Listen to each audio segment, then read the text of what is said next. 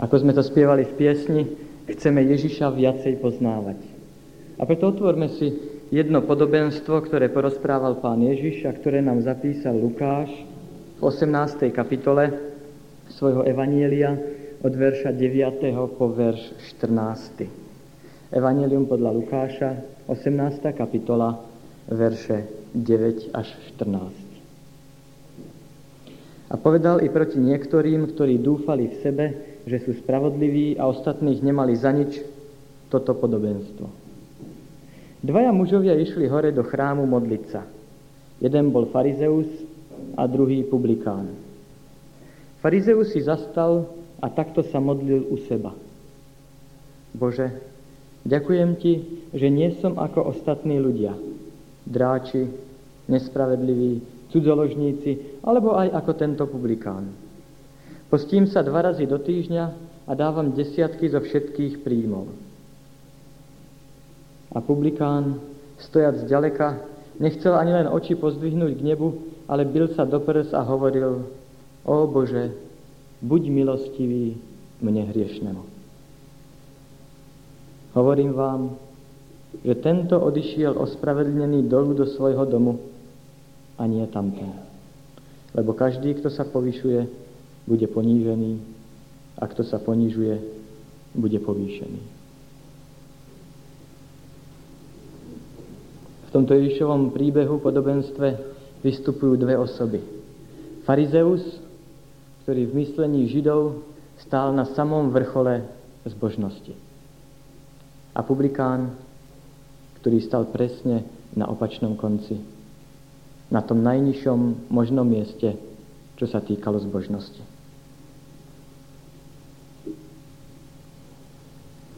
Pán Ježiš povedal toto podobenstvo, pretože niečo nás chcel naučiť. A Lukáš to zhrnul tak, že povedal toto podobenstvo proti tým, ktorí dúfali v sebe, že sú spravodliví a ostatných nemali za nič. Všimnite si dve slovíčka v tomto podobenstve. Na začiatku spravodlivý a na konci ospravedlnený.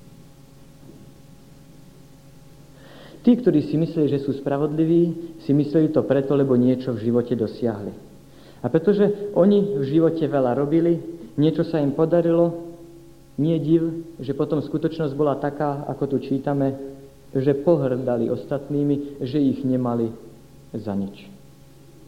Áno, tí, ktorí sa snažili, ktorí v živote niečo dosiahli, tak cítia, že tí druhí by mohli mať to isté, keby sa viacej snažili, keby sa viacej usilovali, keby trochu boli usilovnejší a nie až takí leniví. Ak som ja niečo dosiahol, tak potom mám na čo byť pyšný. A farizí si mysleli, že v živote dosiahli veľa. A preto podľa toho sa aj správali. Ale všimnite si, ako pán Ježiš ohodnotil činnosť alebo modlitbu tohto človeka. Farizeus si zastal a takto sa modlil u seba. Farizeus sa dokonca ani nemodlí k Bohu, k Bohu ale pán Ježiš hovorí, že tento farizeus sa modlí u seba alebo pre seba. A všimnite si, že hneď na začiatku sa porovnáva s ostatnými. Bože, ďakujem Ti, že nie som ako ostatní ľudia. Je vždy veľmi nebezpečné porovnávať sa s druhým. A potom pokračuje a hovorí, čo nerobí, že nie je dráč, že nikoho nevykoristuje, nebere od neho peniaze, nie je nespravodlivý, nie je cudzoložník, nie je dokonca ani ten, ktorý tam za ním ďaleko stojí, nie je ani te, ako ten publikán. A potom ide ďalej a udáva zoznam toho, čo všetko robí. Hovorí, postím sa dvakrát do týždňa a dávam desiatky zo všetkých svojich príjmov. Čo poviete? Keby ste si mohli vybrať, čo by ste si vybrali? Plný zbor alebo plný kostol farizeov alebo plný kostol, plný zbor publikánov.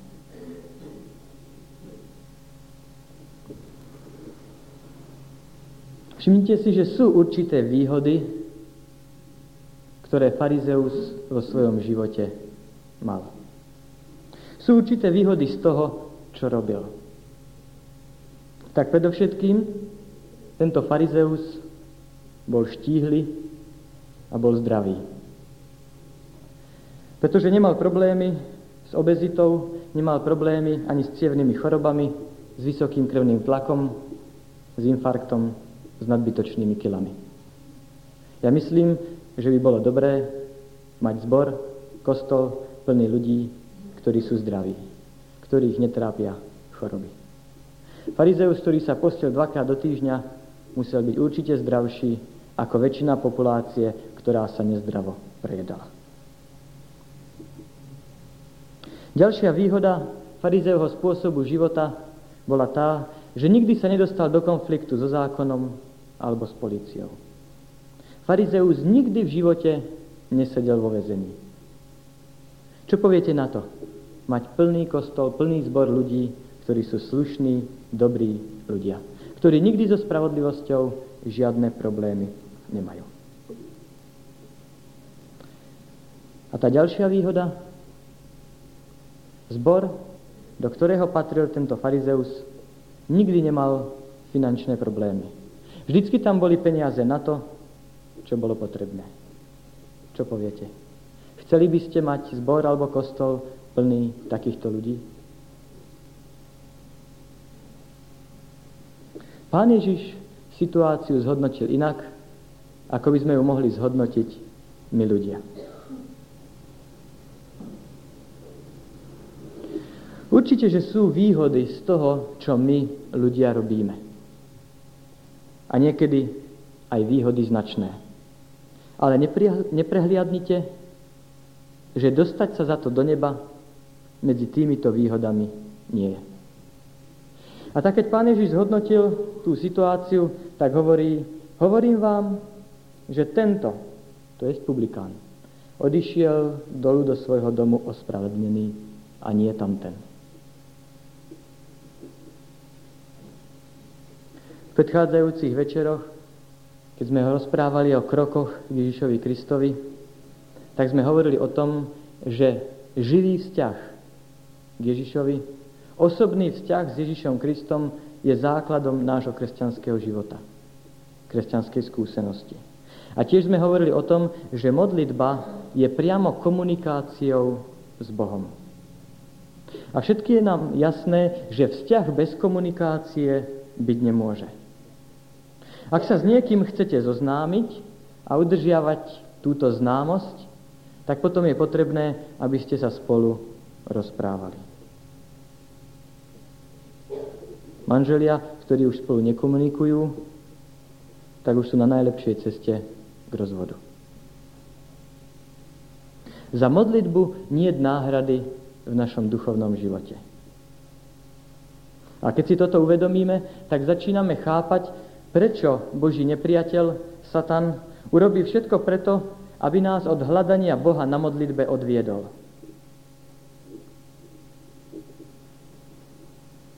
A čo myslíte, ako to urobí? Tá prvá pasca, alebo prvá slepá kolaj, na ktorú sa niekedy dostávajú veriaci ľudia, to je tak, že podobne ako tento farizeus sa nemodlíme, ale sa chválime. Tento farizeus sa vlastne nemodlil. Tento farizeus sa prišiel pochváliť. Čiže Pán Ježiš hovorí, on sa modlí u seba. On sa modlí pre seba. Jeho modlitby nejdú vyššie ako postrop.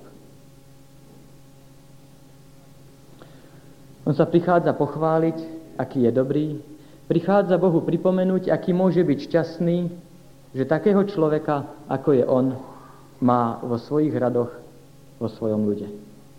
On neprichádza preto, aby sa Bohu poďakoval za jeho milosť, za Božiu dobrotu a za Božiu moc.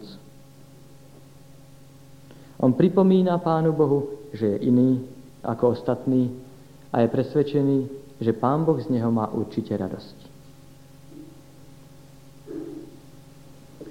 Keď farizeus povedal, že je iný ako ostatní, akým spôsobom, v akom zmysle bol iný? Bol iný navonok alebo vnútri? Farizeus bol iný navonok. Vďaka svojej silnej vôlej dokázal ovládať svoje vonkajšie prejavy, dokázal sa navonok pekne, slušne a dobre správať, ale jeho srdce to vôbec nebolo dotknuté. A teda modlitba nám slúži k tomu, aby nám pomohla vidieť seba takého, aký vlastne sme. Aby sme si uvedomili svoju bezmocnosť, aby sme si uvedomili, že pre svoju spravodlivosť nič urobiť nemôžeme. Len prísť Ježišovi taký, aký sme. Modlitba nám má slúžiť k tomu, aby sme si uvedomili, ako veľmi Božiu milosť, Božiu pomoc potrebujeme. Modlitba teda nie je na chválenie, nie na to, aby sme pripomínali Bohu svoje prednosti, ale aby sme si uvedomili, čo Pán Boh nám môže dať. Tá druhá pasca, do ktorej by sme mohli spadnúť, alebo slepá kolaj, na ktorú by sme sa dostali, ktorá nikam nevedie, to je tak, že by sme si mysleli, že publikán bol ospravedlnený preto, lebo povedal tie správne slova. A že teda stačí, keď budeme opakovať jednu modlitbičku, správne slova, keď budeme vedieť tú správnu formulku, takže potom už bude všetko v poriadku. Potom už určite budem spasený, potom budem ospravedlnený. Nezabudnite, že to, čo rozhodlo v prípade publikána, neboli ani tak jeho slova, ako jeho postoj postoj publikána k Bohu a postoj k jeho hriechom.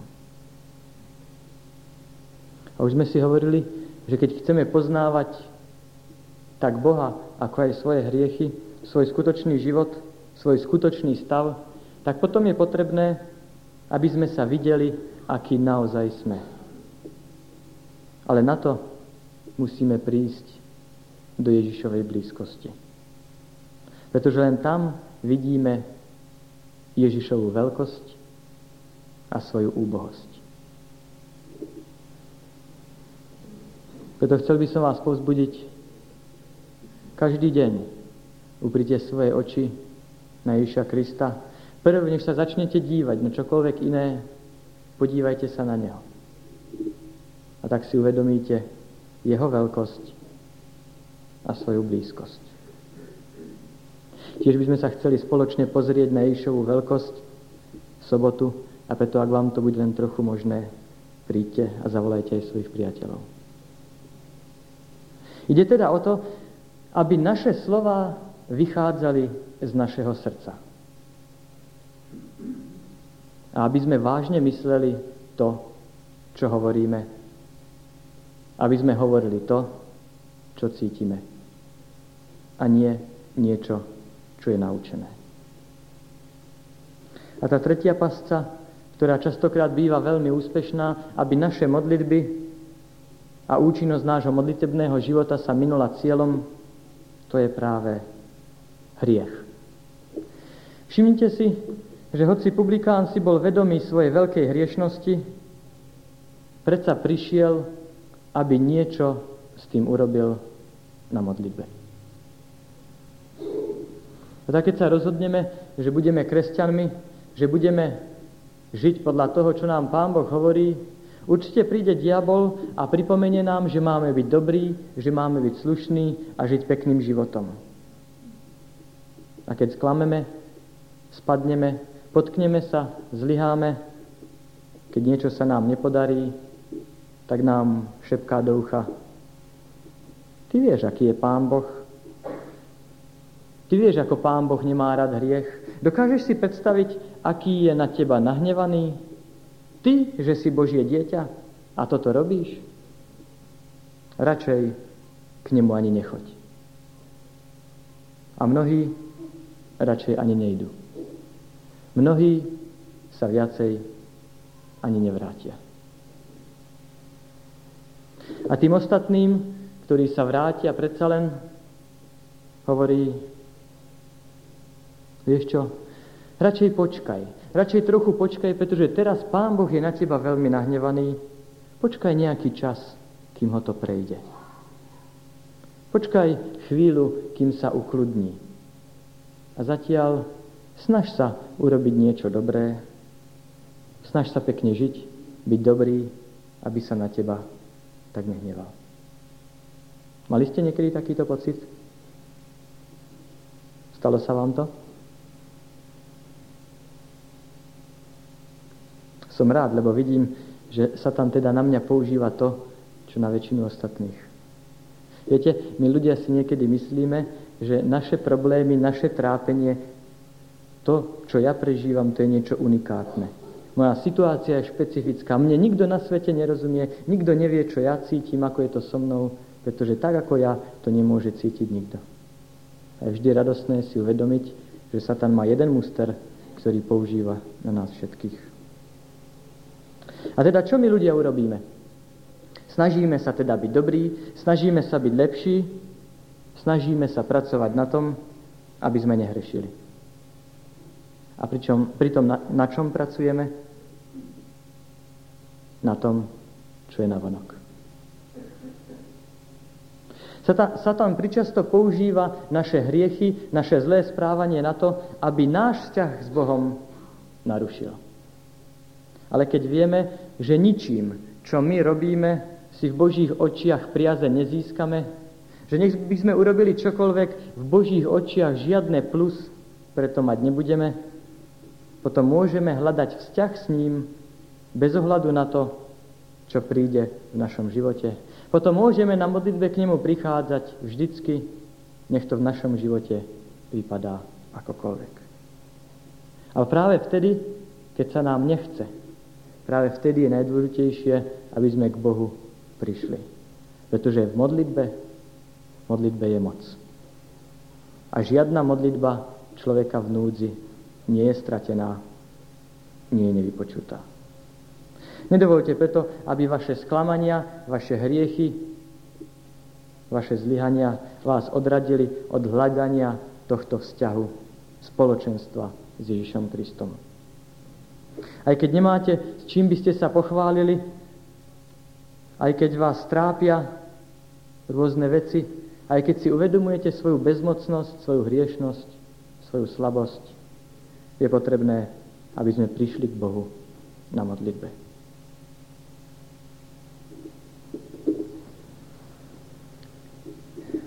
A publikán, stojac zďaleka, nechcel ani len oči pozdvihnúť k nebu.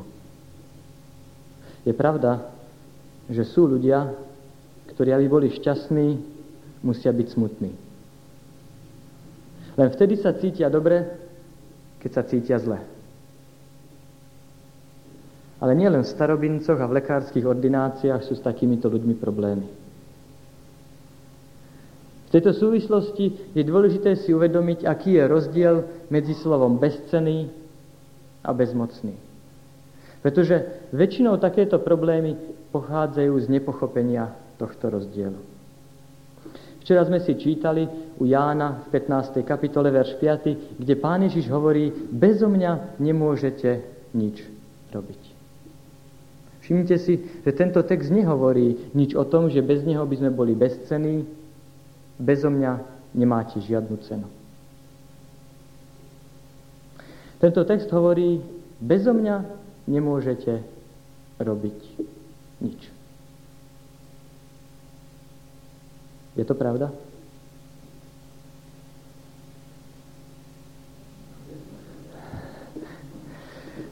Áno, tak zlé človek môže určite robiť. Ale sú ľudia, ktorí bez Ježiša Krista toho dokážu hodne. Bez Ježiša Krista môžete získať doktorát, či medicíny alebo filozofie. Áno? Bez Ježiša Krista sa môžete stať slávnym, populárnym, či už ako vedec, zlepšovateľ alebo umelec. Nie? To všetko sa dá, ale za jedného predpokladu. Že Pán Boh udržuje vaše srdce bijúce.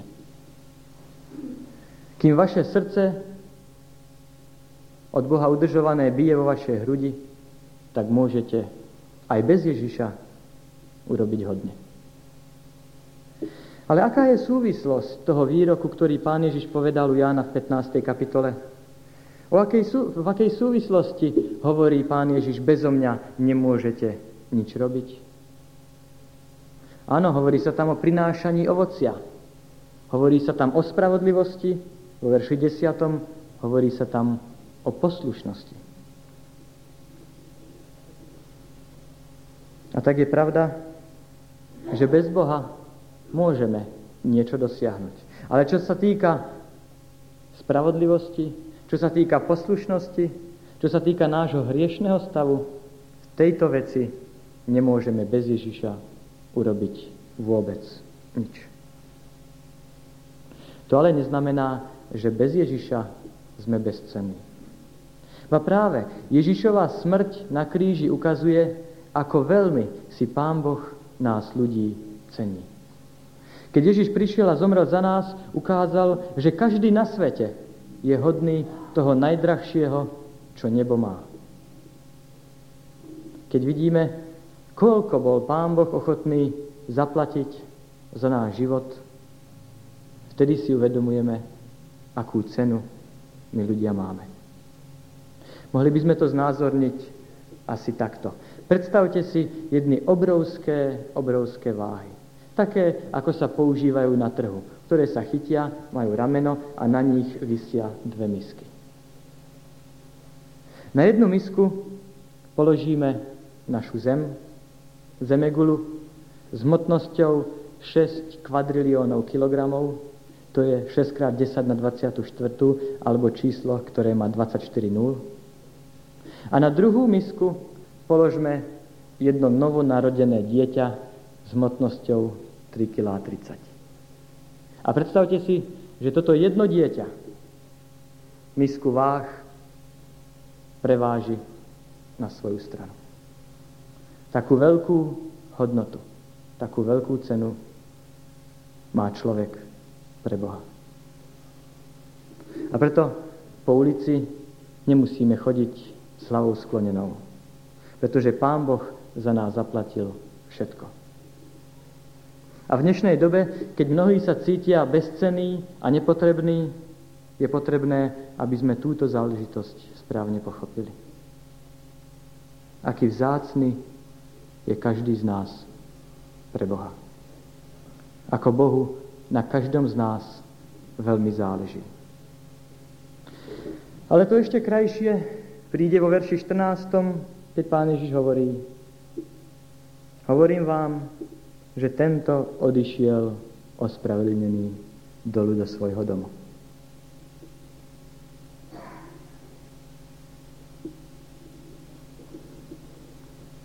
To krásne je, že tento človek išiel domov ospravedlnený. A apoštol Pavel pridáva v liste rímským 4. kapitola, verš 5. Boh ospravedlňuje bezbožného. Človek nemusí byť zbožný na to, aby ho Pán Boh ospravedlnil. Napriek tomu, že Židia si to mysleli a mnohí si to myslia aj dnes. Ak by človek musel byť najprv zbožný a až potom by mohol byť ospravedlnený, ak by človek musel byť najprv dobrý a až potom by Pán Boh pre neho niečo mohol urobiť, tak potom nikto z nás by nemal nádej. Práve Ježišova ospravedlňujúca milosť nás robí inými, nás robí lepšími. A keď Pán Boh ospravedlňuje, tak nielen odpúšťa. I odpustenie je nádherná záležitosť. Z času na čas sme aj my schopní niekomu odpustiť. A je to pekné. Ale keď prídeš k Ježišovi, keď sa mu odovzdáš, keď ho príjmeš za svojho spasiteľa, potom bez ohľadu na to, aký hriešný bol tvoj život, pre svoje zásluhy on ťa pokladá za spravedlivého a prijíma tak, ako keby si nikdy nebol zhrešil. To je ospravedlnenie. Pán Boh nás prijíma tak, ako keby sme nikdy neboli zhrešili. My, hriešní ľudia, stojíme pred Bohom, ako keby sme nikdy nesrešili. Preto hovorí pán Ježiš svojim učeníkom, vy ste čistí. Pretože sa na nich díva tak, ako keby nikdy nepadli, nezrešili. A preto im môže povedať, to som vám hovoril na to, aby ste mali pokoj. Pokoj s Bohom? Určite. Publikán ide z chrámu domov ospravedlnený. Možno, že sa nám to zdá príliš krásne na to, aby to bolo pravdivé. Ale myslím, že každý z nás dnes večer môže zažiť to isté. Publikán šiel domov ospravedlnený.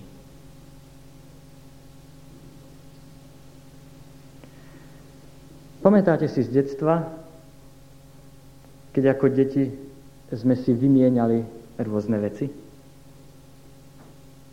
Ja si pamätám, že sme si vymieniali obrázky zo žuvačiek, vymieniali sme si guličky a vymieniali sme si pozdejšie aj známky. A ja by som vám jednu takúto výmenu chcel dnes večer navrhnúť. Mám tu jedno pero a toto pero by som dnes večer chcel vymeniť s niekým z vás za auto. Ja mu dám pero a vy mne dáte auto. A pretože si uvedomujem, že toto pero nie je zrovna najdrahšie, že existujú aj drahšie perá, tak budem celkom spokojný, keď mi dáte Škodovku 105. Má niekto záujem vymeniť toto pero za 105 Škodovku? Ja vás musím opozorniť, že toto pero je veľmi dobré. Je to pravé čínske pero. A ono stálo asi 36 korún, pokiaľ si dobre pamätám. Je pekné, to musíte uznať. Je dobré, ono aj píše.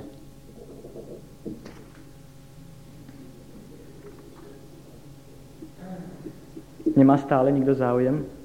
Ak ho tam vzadu dobre nevidíte, ja ho dám kolovať, aby ste sa naň mohli pozrieť.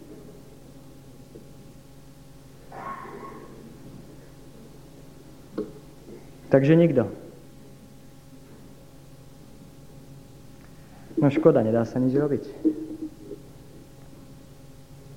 Ale myslím si, že ak by dneska niekto vymenil pero za auto, tak o takom človeku by museli platiť dve veci. Buď by bol hlúpy, alebo by ma mal strašne rád.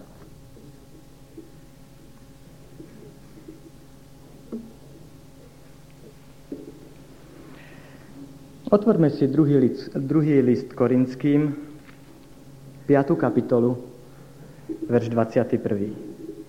Druhá epištola svätého Pavla Korintianom, 5. kapitola, 21. verš. Tu sa nám ponúka podobná výmena.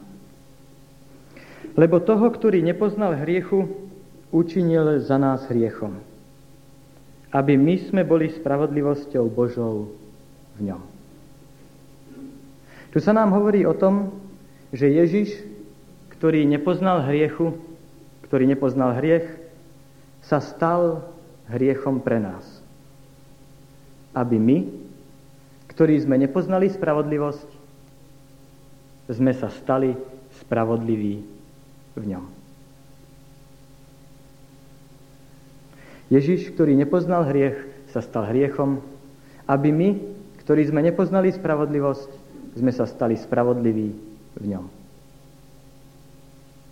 Dnes večer Pán Ježiš prichádza medzi nás na toto miesto, priamo k nám, priamo k vám, ako keby ste boli jeden jediný na tomto svete.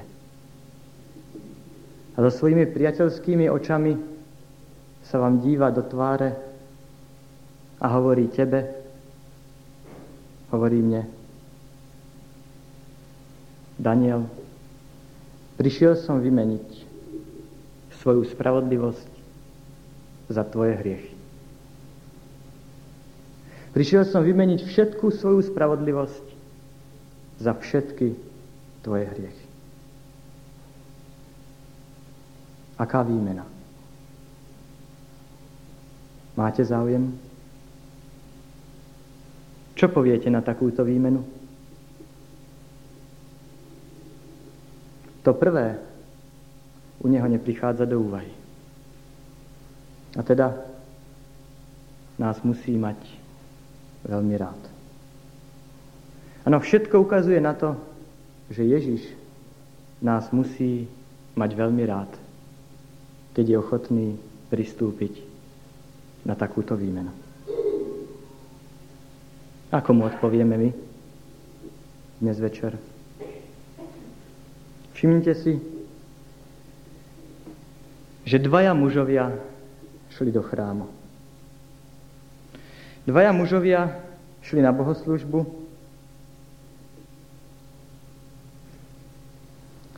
ale len jeden uctil Boha. Pretože nie je možné naraz vzdávať úctu Bohu aj sebe. Dvaja mužovia sa šli modliť ale len jeden sa modlil Bohu.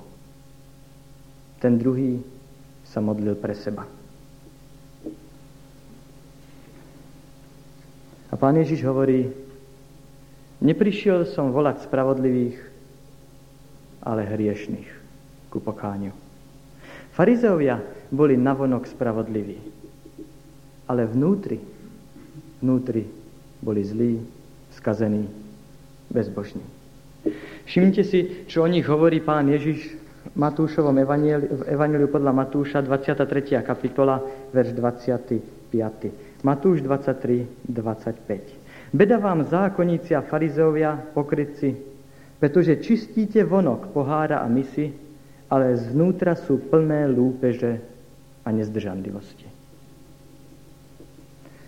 Farizei sa snažili vyčistiť vonok, vonkajšok, a dúfali, že keď vyčistia vonkajšok, že budú čistí, že všetko bude v poriadku. A viete, čo im pán Ježiš poradil? Farize, slepče, vyčisti najprv vnútro pohára, aby bol čistý aj ich vonok. Všimnite si, že pán Ježiš nehovorí farizeom, že najprv majú vyčistiť vnútro a keď to urobíte, tak budete pracovať na vonkajšku. On im hovorí, keď sa vyčistí vnútro, tak to bude čisté. Človek bude čistý aj zvonku. Väčšina z nás sa snažila očistiť zvonku ale našim problémom je naše vnútro. Mnohí z nás strávili veľa času a energie tým, že sme sa bezvýsledne snažili byť inými, byť lepšími, byť novým stvorením na vonok. Ale málo času, málo úsilia, málo energie sme vynaložili na to, aby sme boli v Kristovi. A Apoštol Pavel hovorí, ak je niekto v Kristovi, je novým stvorením. Čo je potrebné, to nie je čistiť vonkajšok, ale vnútro. A pán Ježiš hovorí, ak vaša spravodlivosť nebude hojnejšia, ak vaša spravodlivosť neprevýši spravodlivosť farizeov, nikdy nevojdete do kráľovstva Božieho. Farizei boli spravodliví zvonku. Ak naša spravodlivosť má prevýšiť spravodlivosť farizeov, tak musíme byť spravodliví zvonku aj znútra. A ak máme byť spravodliví aj zvonku, aj znútra, tak to bude musieť byť spravodlivosť Kristova. To nikdy nemôže byť spravodlivosť naša, pretože farizei dosiahli vrchol toho, čo človek dosiahnuť môže.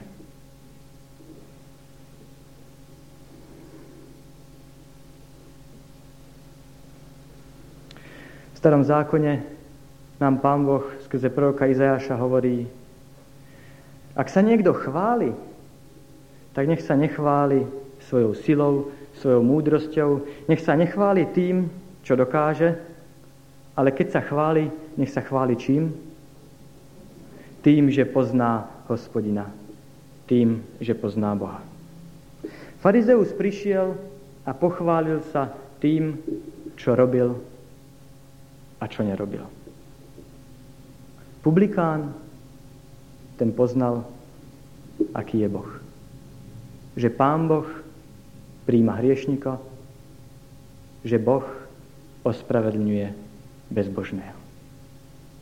A preto povedal, Bože, buď milostivý mne hriešnemu. Keď publikán volá, Bože, buď milostivý mne hriešnemu, aký zlý musím byť na to, aby som sa mohol k nemu pripojiť a povedať, Bože, buď milostivý mne hriešnemu. Čo všetko musí mať na svedomí, čo musím urobiť? Musím byť kriminálnik, aby som to mohol povedať? Apoštol Pavel nebol. On robil všetko to, čo robil farizeus, dokonca ešte viac. Navonok žil úplne bezúhonným životom. Nikto ho nemohol obviniť z toho, že by bol porušil niektoré prikázanie. Ale potom, keď sa stretol s Ježišom, keď sa stretol s Ježišovou láskou, s jeho spravodlivosťou, tak potom hovorí, Kristus prišiel na svet spasiť hriešnikov, z ktorých prvý som ja. Zrazu apoštol Pavel navonok bezúhonný hovorí, že je prvý z riešnikov. A už sme si povedali, že to neboli tie slová, ktoré rozhodli, ale to, čo v srdci cítil, prežíval. Jeho vzťah k Bohu a jeho vzťah k nemu samotnému, k jeho hriechom. Nechcel by som dnes večer byť farizeom. Nechcel by som dnes večer byť ten, ktorý čistí vonkajšok. Nechcel by som sa chváliť tým, čo som dosiahol, čo som urobil. Chcel by som sa pripojiť k publikánovi a volať Bože, buď milostivý mne hriešnemu. Chcel by som poznávať Ježiša na každý deň, aby som poznal Boha, aký je, a aby som jemu dovolil, aby on vyčistil moje vnútro. Nechceli by ste sa pridať, aby sme spoločne s publikánom volali Bože, buď milostivý mne hriešnemu. Povstaňme.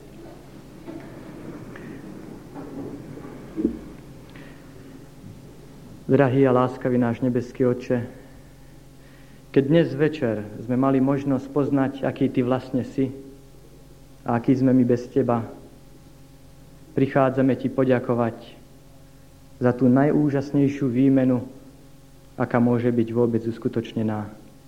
Za to, že Ty dnes večer ponúkaš, že vymeníš svoju spravodlivosť za naše hriechy. Chceme sa pripojiť k publikánovi a volať Bože, buď milostivý nám hriešným. Jednému každému, tak ako sa tu nachádzame. A pomôž, aby každý, kto tu dnes bol, šiel večer domov ospravedlnený. Aby sme mohli prežiť, čo je to keď Ty ospravedlňuješ hriešnika. Aby sme mohli sa rozhodnúť, keď Ty si tak veľa vykonal pre nás, že my každý deň k Tebe prídeme, Teba budeme poznávať a že dovolíme, aby Ty si vyčistil naše vnútro. Aby bolo čisté, pretože vieme, že potom budeme čistí celý aj zvonku. Ďakujeme Ti za to, že to Ježišovi Kristovi chceš urobiť. Za všetko, čo pre nás konáš, za to, že nás počuješ, Ti vzdávame česť, chválu i vďaku v tom drahomene nášho pána a spasiteľa Ježiša Krista. Amen. Amen.